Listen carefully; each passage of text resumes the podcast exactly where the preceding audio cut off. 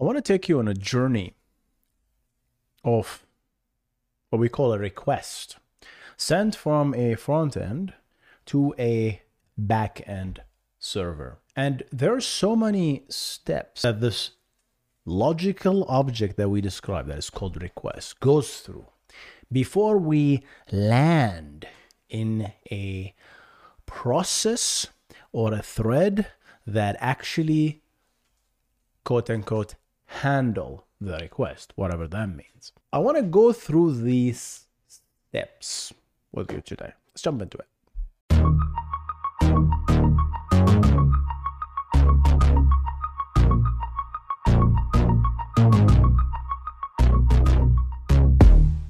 Welcome to the Backend Engineering Show with your host Hussein Nasser. This is the show where we discuss the art and the craft of building software and cover recent news on backend technologies. If you enjoy the show, make sure to subscribe to the YouTube channel and rate it on Spotify and Apple Podcast. With that said, let's get on on the show.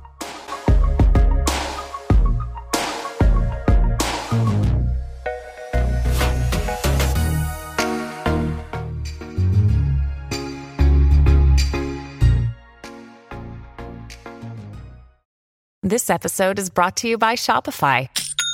Forget the frustration of picking commerce platforms when you switch your business to Shopify, the global commerce platform that supercharges your selling wherever you sell. With Shopify, you'll harness the same intuitive features, trusted apps, and powerful analytics used by the world's leading brands. Sign up today for your $1 per month trial period at shopify.com slash tech, all lowercase. That's shopify.com slash tech.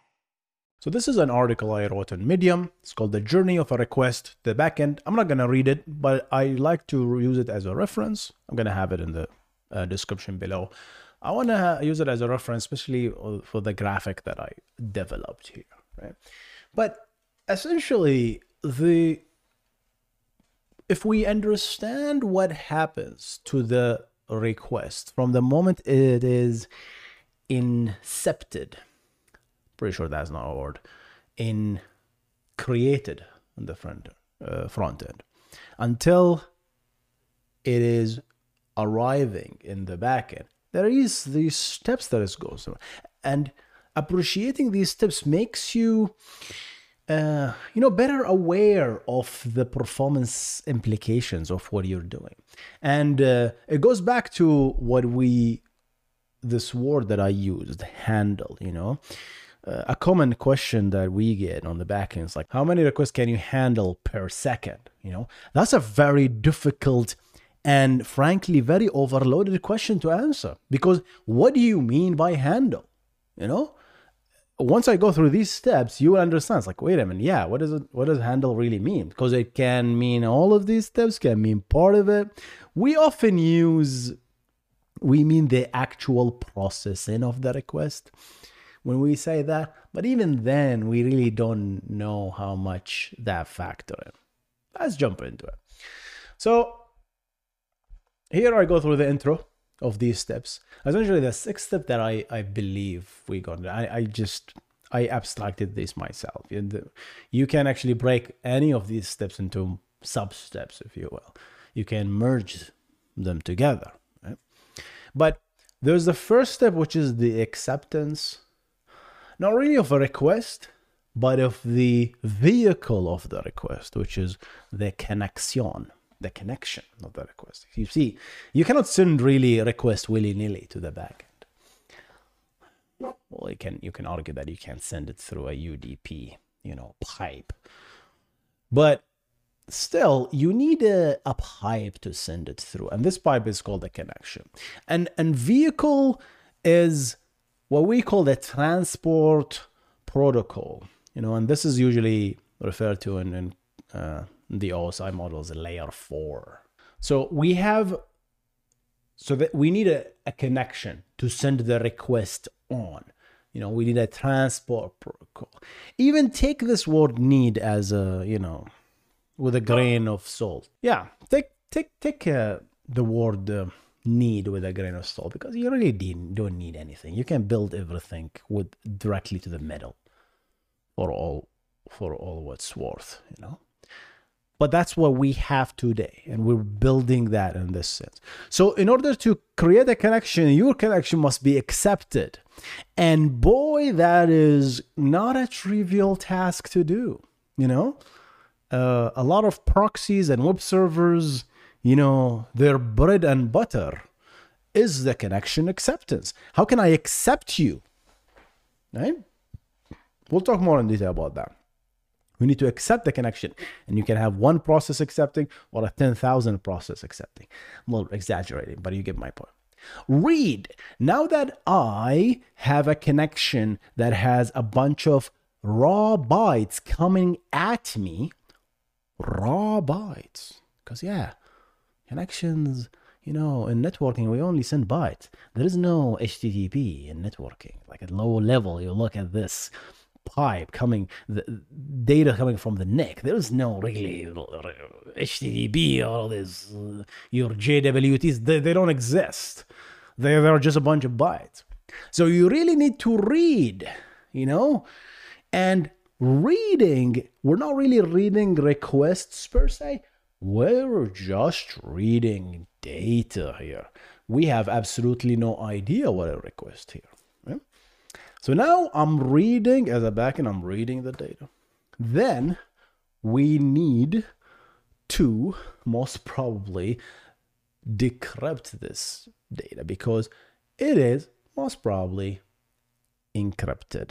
Right? Because you probably use TLS. Because if you're using HTTPS, you have to use TLS. And everything is encrypted.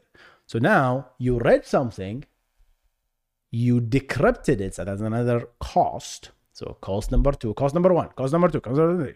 You're decrypting, and then only then you can actually start forming coherent representation of what you call you know the request or the backend and and the front end agree to be what a request really is you know and step four is most probably the most com- uh, uh, uh, expensive in my opinion. Uh, let's use another word. Ex- hidden expense. It's a it's an abstracted away. You don't really need know about it. And that's the sad part. That is the scary part that we don't know about the most of the stuff that is going on here. And then after we parse, that is now I'm, I I have a plain text bytes that says, oh, there's a GET and then a slash about and then space and then there is the protocol and then get and then oh okay okay there's a, I start understanding you read read read read read read and you start parsing and if it's http 1 versus http 2 versus i don't know ssh parsing must be happening. You read, you read, and start understanding this protocol until you get a unit of what you call a logical request.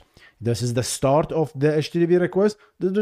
Start reading. Again, you decrypted it, right? Now you can form coherent, you know, representation of this thing. And then this is a request. Oh, you got a request. Now up to your language library uh, presentation where you're all right okay we have a request let's create a request object that's a node for example or uh, or, or, or in c++ or c sharp you're going to create a dot a request object, store it in the heap, and uh, store the address family and the information, and the client and the IP address. You just create all this stuff. There's always a cost to all this stuff, and and the sad thing again, it's all hidden.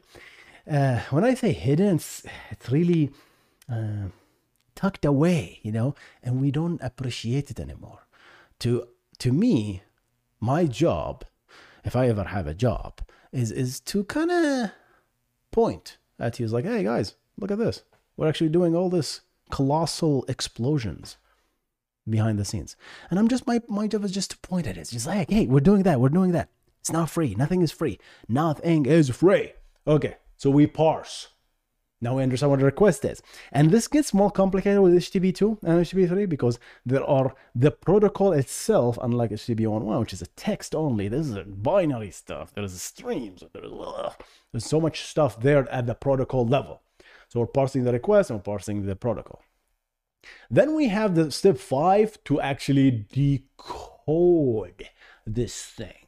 Now that you received a request, the request might have headers, might have, uh, well, that's not really always the case, but it can have a body if it's a post request, right? And this body might be, I don't know, like a JSON, but the request object will not do a JSON parsing at this step. I mean, you can argue that it can, but often not.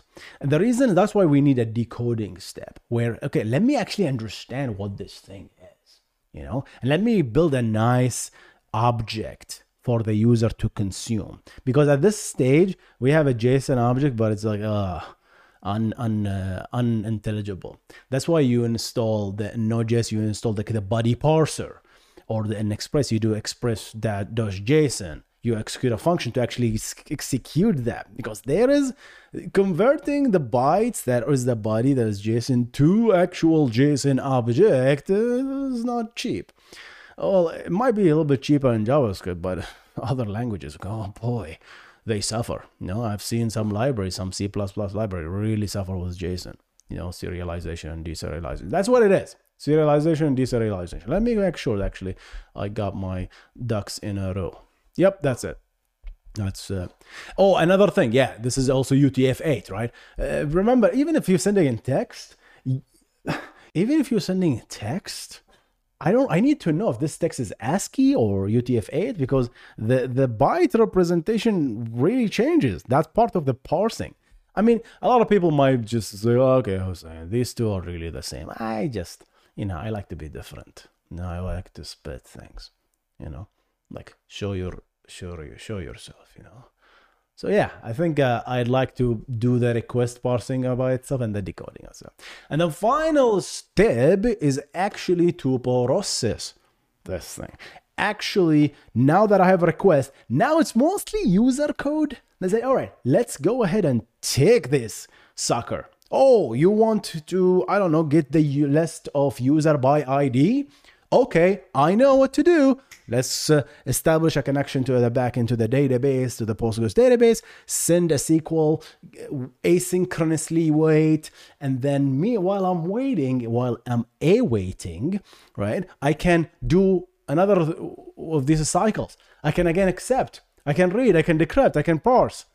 That's why the backend, even with a single thread, if it's doing mostly asynchronous work, oh boy, can do so much, so much, so much work, right? But yeah, so uh, process here is like you can go so deep into this, right?